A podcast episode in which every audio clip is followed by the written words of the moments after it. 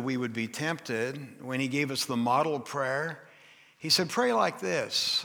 Our Father who art in heaven, hallowed be thy name. Thy kingdom come and thy will be done on earth as it is in heaven. And give us this day our daily bread. Forgive us our trespasses as we forgive those who trespass against us. And lead us not into temptation, but deliver us from evil. The Lord knew that every one of us would be tempted. And there's some things in the Gospel of Luke that I want to point out this morning that I think will help us in whatever area you might be tempted in. But before we look at the Word, I want to read you a book. Really, I want to read you an entire book, 5 chapters, but they're very short chapters. This is a book by Portia Nelson. It's called Autobiography in 5 Short Chapters. You ready? Chapter 1. I walked down the street and there is a deep hole in the sidewalk. I fall in. I am lost. I am helpless. It isn't my fault.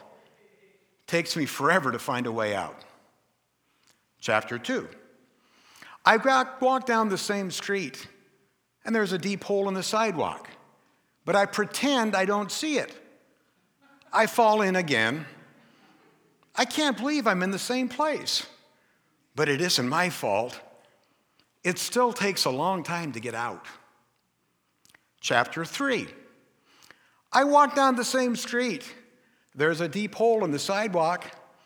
I see it's there. I still fall in. It's a habit. My eyes are open. I know where I am. It is my fault.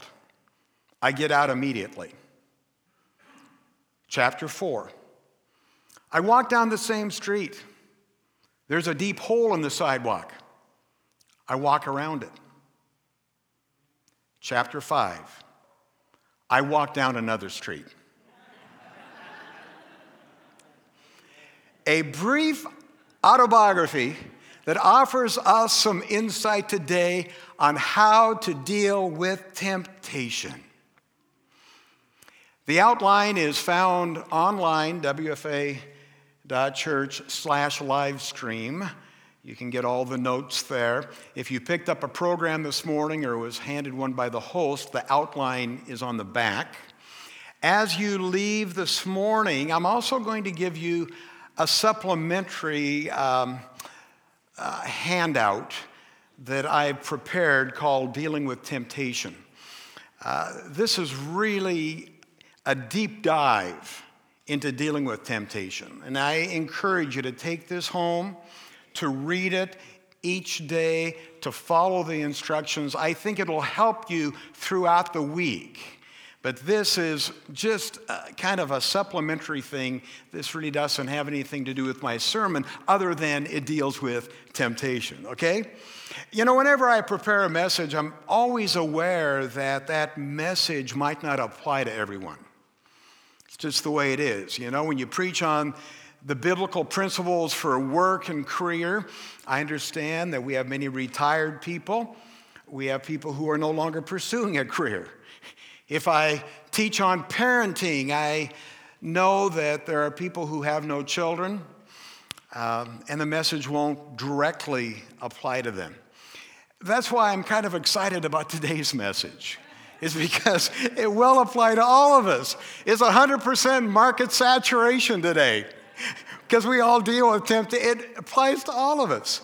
Temptation, we face it on a daily basis to some degree, and we have to learn how to deal with it. And the best way to look at any subject is to look how Jesus handled it, because he's our perfect example. He's the one that lived on this earth 33 years, faced every temptation we did, yet did not sin. So let's look in Luke 4 on how Jesus faced temptation. Luke chapter 4. It's a story of Jesus being tempted by Satan in the desert. Remember, he had just been baptized. I think many of us understand that when you have a wonderful spiritual experience and you're on the mountaintop, watch out. Because Satan's going to come in the next day and do all he can to defeat you. That's why sometimes I think as Christians we are very apathetic, because we know the closer we get to Jesus, the more nervous Satan becomes. And he intensifies the battle against us. And here Jesus had just been baptized by John the Baptist. He was on the verge of beginning his public ministry. But first, the Bible says, he drew away so he could find inner strength and direction from the Father. And he spent 40 days fasting in the desert. He was alone the entire time, just Jesus. It's interesting, though, that this story is included not only in Luke's gospel, but Matthew's gospel. Think about that for a moment. Jesus was all alone. So how did people know what he experienced in the desert? How'd they know about it? You can only draw the conclusion he told them about it. Jesus told them about it so that they could learn from it. And that's why it's so important today that we learn from the temptation of Jesus. He told his closest followers about how he came face to face with the devil, but he was able to stand strong. He wanted them to stand strong. He wants us to stand strong. So Jesus' story has something to teach every one of us today about how we can win the battle against temptation, even in our weakest moment. Why don't you stand with me this morning as we read the first 13 verses of Luke chapter 4. Jesus, full of the Holy Spirit, returned from the Jordan and was led by the Spirit in the desert, where for 40 days he was tempted by the devil. He ate nothing during these days, and at the end of them, he was hungry. That kind of goes without saying, doesn't it? The devil said to him, "If you are the Son of God, tell this stone to become bread." And Jesus answered, "It is written, man does not live on bread alone." The devil led him up to a high place and showed him in an instant all the kingdoms of the world. And he said to him, "I'll give you all their authority and splendor, for it has been given to me, and I can give it to anyone I want. So if you worship me, it'll all be yours." And Jesus answered, "It is written, worship the Lord your God and serve him only." The devil led him to Jerusalem, had him stand on the highest point of the temple. "If you are the Son of God," he said, "throw yourself down from here, for it is written, he will command his angels concerning you, and they will guard you carefully. They will lift you up in their hands so that you will not strike your foot against a stone." And Jesus said, "It says, do not put the Lord your God to the test." And when the devil had finished all this tempting, he left him until an opportune time. Lord, we thank you for your example, and we thank you for the Holy Spirit's inspiration that caused Luke to record your battle with temptation in his gospel. And now we pray that the next half hour, your Holy Spirit will reveal to us the truths that Jesus used to resist temptation, that we might do the same this week. In Jesus' name, amen.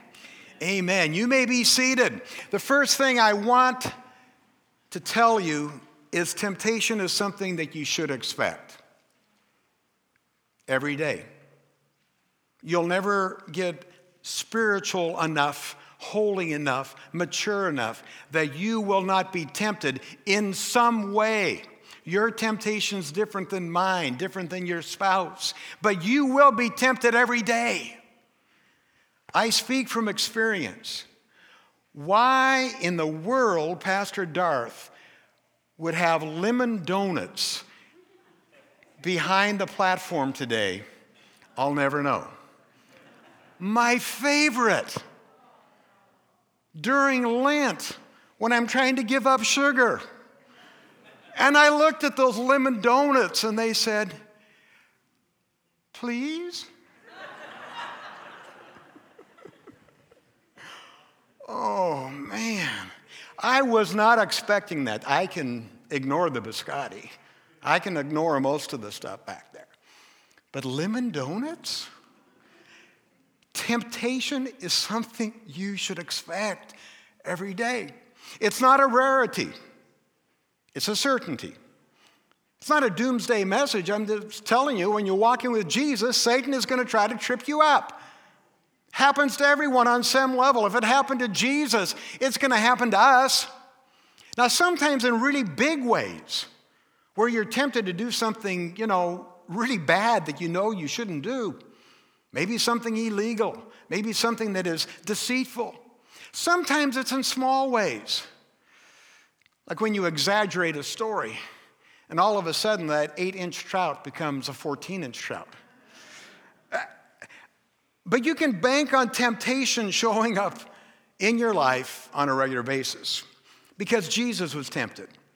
3 areas here the Bible outlines, but those aren't the only 3 temptations he faced.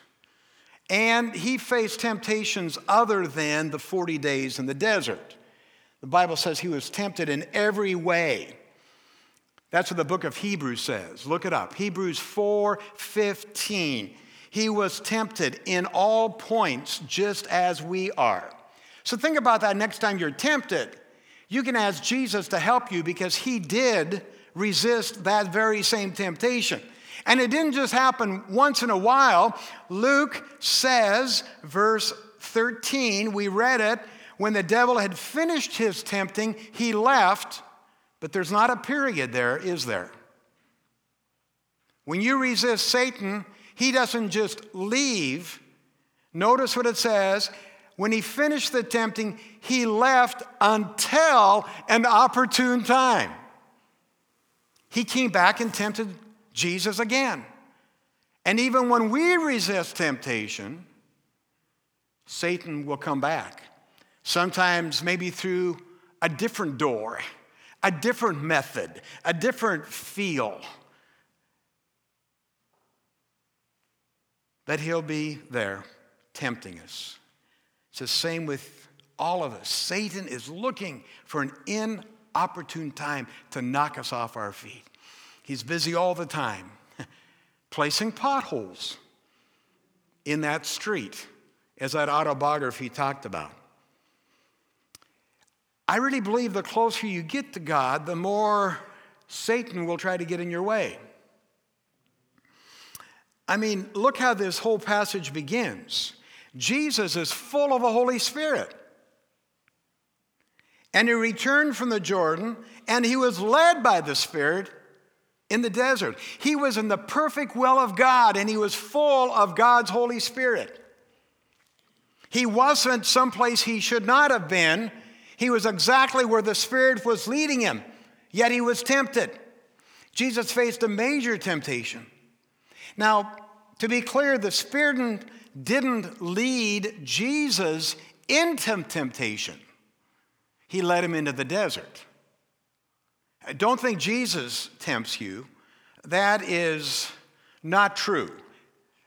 James is very clear. Write it down. James 1:13 says, when tempted, no one should say, God is tempting me. For God cannot be tempted by evil, nor does he tempt anyone. So God does not tempt us. The Spirit doesn't lead us into temptation, but he'll always be leading us into a closer walk with the Lord. And maybe into a desert. Maybe in a time of intensified prayer and fasting, or whatever it might be, more immersion into the Holy Scriptures.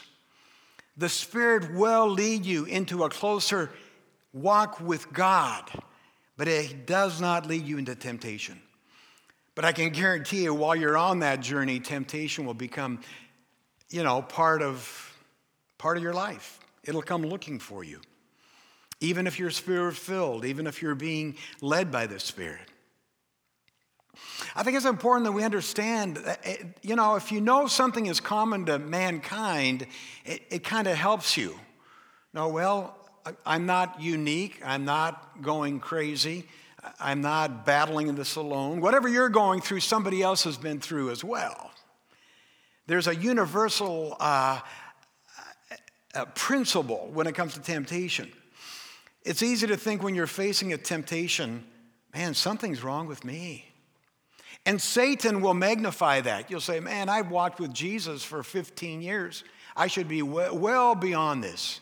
Something must be wrong with me. I must be a bad person, or I wouldn't be tempted by this desire, or to think this, or to do that. Man, God must be disappointed with me. No, that's Satan coming in and devaluing you. When you're tempted, it's almost like you should say, why am I being tempted? It must be because Satan's worried about me. It must be because I'm getting closer to the Lord and Satan is upset about it. Man, whenever you're tempted, friend, God is not disappointed in you, but he's there ready to help you. But you and I have to do our part. Eventually, we will have to walk around the pothole. Eventually, we have to take a different street altogether. Which leads me to the second biblical truth that I see here. First of all, you will be tempted every day. Second, temptation is something you should prepare for every day. Now, if you look at your weather app and you see it's going to rain this afternoon, you might throw a windbreaker or a coat in the back of your car because you're preparing. If you're going on a long trip, you might prepare by taking bottles of water or snacks, whatever it is. If you know you're going to face something, we prepare. So shouldn't we do that spiritually? Temptation is something you should prepare for. If you know it's inevitable, what can we do to get ready for it?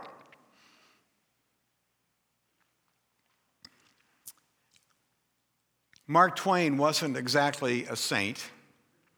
I'm not quoting him as a theologian, but he did say something that just made a whole lot of common sense. And we do not live in a culture of common sense anymore. So here's something, though, that you'll relate to. Mark Twain said about temptation, listen, it's easier to stay out than get out. It's easier to stay out than get out. And I think Mark Twain was onto something.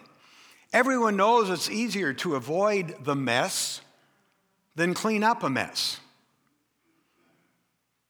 Let's consider for a moment some ways that we can get in the habit of avoiding the mess that temptation brings and seeks to bring into our life. First of all, it's so obvious, but sometimes the obvious is what we miss. You can stay away from bad situations. If your weakness is pizza, well, better off to stay away from places serving pizza. Same with alcohol.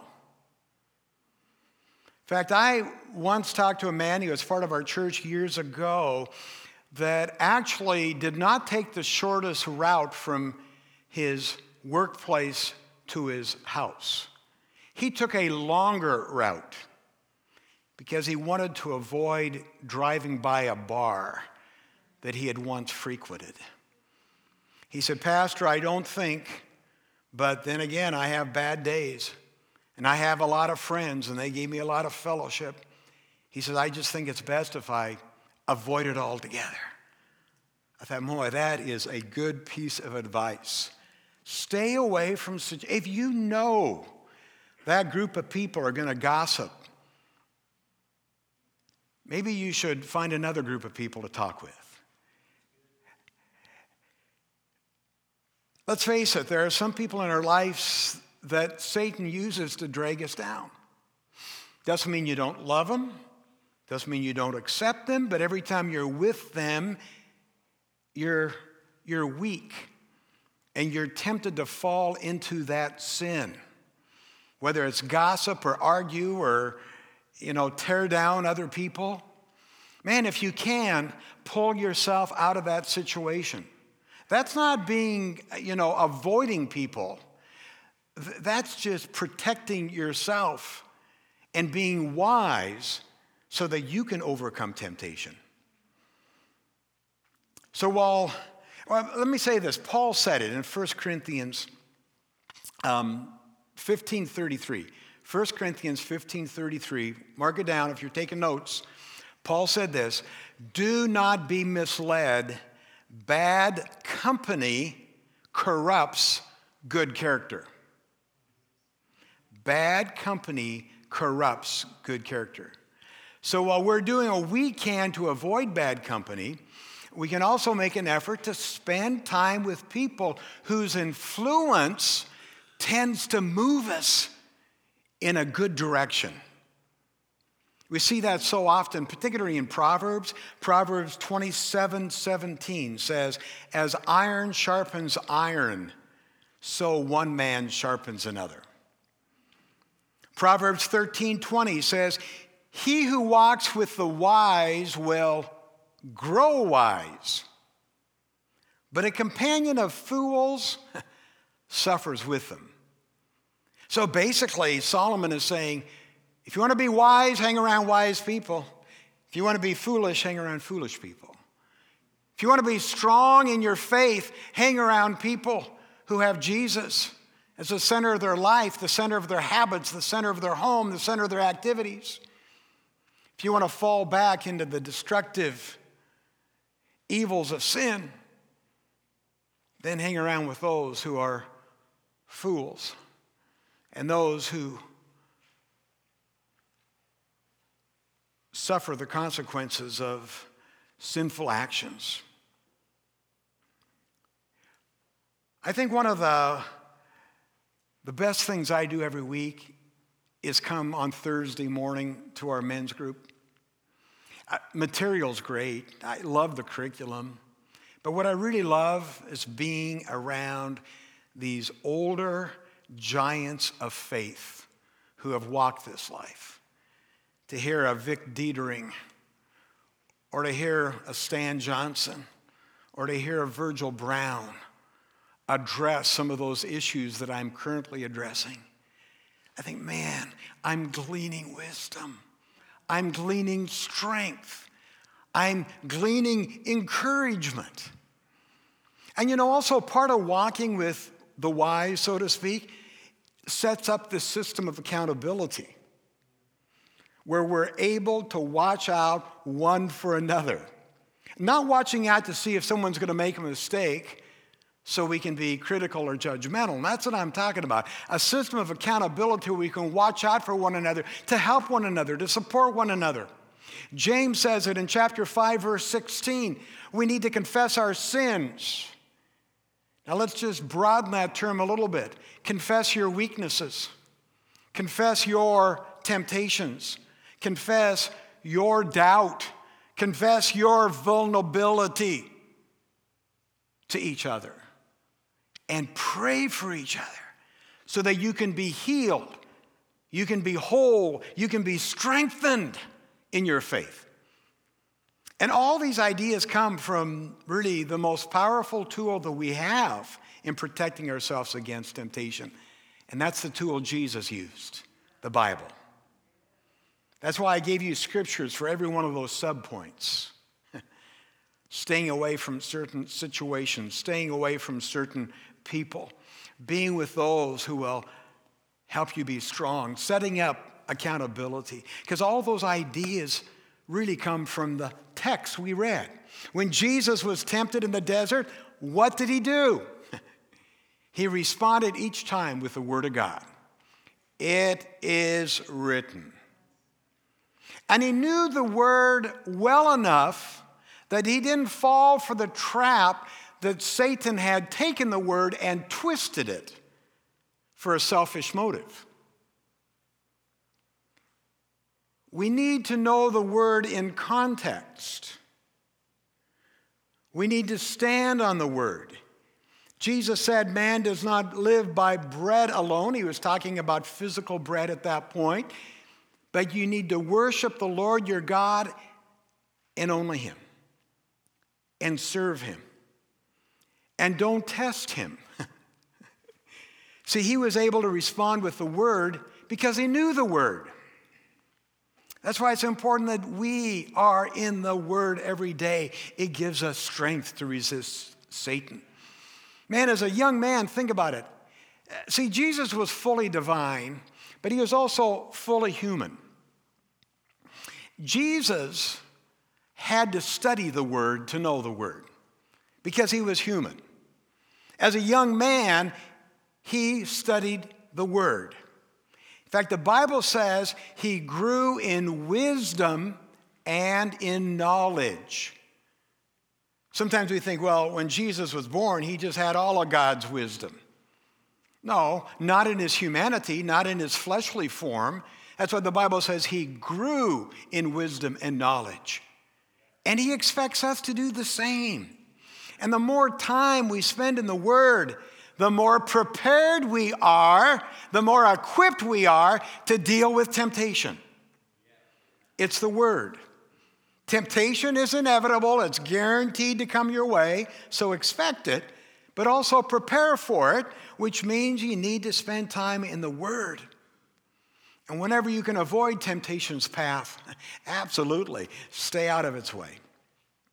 So what we need to deal with our sin is just to determine, I'm not going to go there. I'm not going to listen. I'm not going to look. I'm not going to talk. I'm not going to move in that direction. I'm not going to be influenced by others that do not lead me closer to Jesus. The third thing I want to point out today is when we're dealing with temptations is a temptation is something that you can overcome with the help of the Holy Spirit. It is not inevitable that you're going to yield to temptation. Temptation is something you can overcome. Scripture says, greater is he that's in you than he that's in the world. The Holy Spirit of God gives you the power. Man, if you're baptized in the Holy Spirit, you have that prayer language that you can use at those moments of battle. Temptation is something you can overcome every day. Don't ever think it's a losing battle. Don't ever think, oh, I can never. Don't go there. It's not a losing battle. If you rely upon the power of the Holy Spirit, it's a winnable battle. Man, in this moment of unimaginable physical weakness, brought on by 40 days of fasting, out in the middle of nowhere, Jesus stood strong against Satan, and he sent him on his way. James chapter 4 tells us that we are to resist the devil, and he'll flee. And then James says, and come near to God, and he'll come near to you. I'm not going to go down this path today, but I want you to notice the order of that. Resist the devil, come near to God, and he'll come near to you. We must be willing to resist Satan. 1 Corinthians chapter 10, verse 13, the Apostle Paul says, we'll never be tempted beyond our ability to overcome that temptation. It doesn't mean that we're always successful, but we always have that ability. Here's what he says. He says, when you are tempted, he will also provide a way out so that you can endure it. Lead us not into temptation, but deliver us from evil. Again, none of us bat 1,000% in this area. Only Jesus did that. I mean, we're sinners, we're prone to sin, we are in need of God's grace. We're never going to be perfect, but we can learn to live more consistently a godly, holy Christian life where we have victory over temptation. It doesn't just happen with a snap of a finger.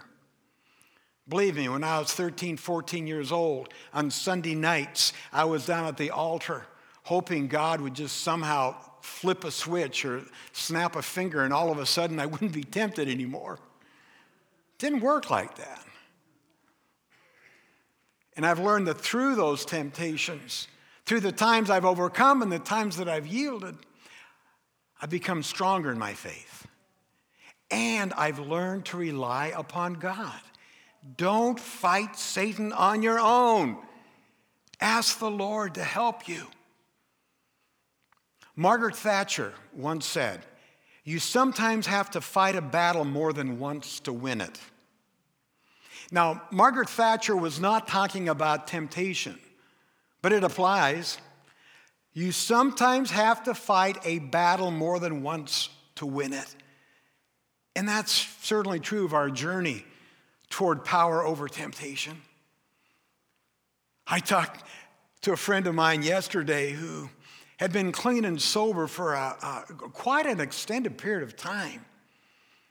And then he fell. But he let Jesus forgive him. He's bound and determined that even though the clock starts again at day one, not day 400 and whatever it was.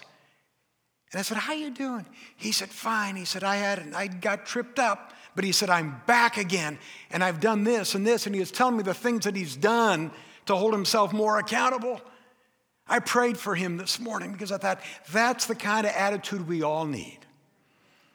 If we succumb and we're knocked down, don't stay down there and just say, "Oh, I'll just never be able to." No. Get up. Let Jesus brush you off. Refreshing those tools that he's given you, because you can be victorious. Sometimes you have to fight a battle more than once to win it. We might not win every time, but when you face temptation, you can expect to win more often than you lose if you stand on God's word, if you allow the power of the Spirit to work through you. Because God's word promises us victory through the Lord Jesus Christ. In conclusion, this morning, we might think it's our fate to always fall in that hole in the sidewalk again and again and again. But it's not. God's word promises us victory. Jesus himself demonstrated what that victory looks like, and you and I can experience it. Expect it, prepare for it. Your attitude, the right people, the right circumstances, how you can arm yourself with what is called the sword of the Spirit. It's one of the names for the Bible. The more time you spend in the Bible, the more prepared you'll be to fight those temptations. One more detail in Luke's story. Our text ended in verse 13. I want to read verse 14. It's the very next verse. After Jesus had successfully withstood the temptations of the devil, what does verse 14 say? Jesus returned to Galilee in the power of the Spirit. The power. Do you see it? In verse 1, he was filled with the Spirit. He was led by the Spirit. And then after his face down with Satan himself, he returned to God filled with the power of the Spirit. We receive power when we rely upon the Holy Spirit. That's what resisting temptation can do for us. We'll no longer just be led by the Spirit. We'll be filled with the power of the Spirit. It fills our life with power every time we can resist temptation.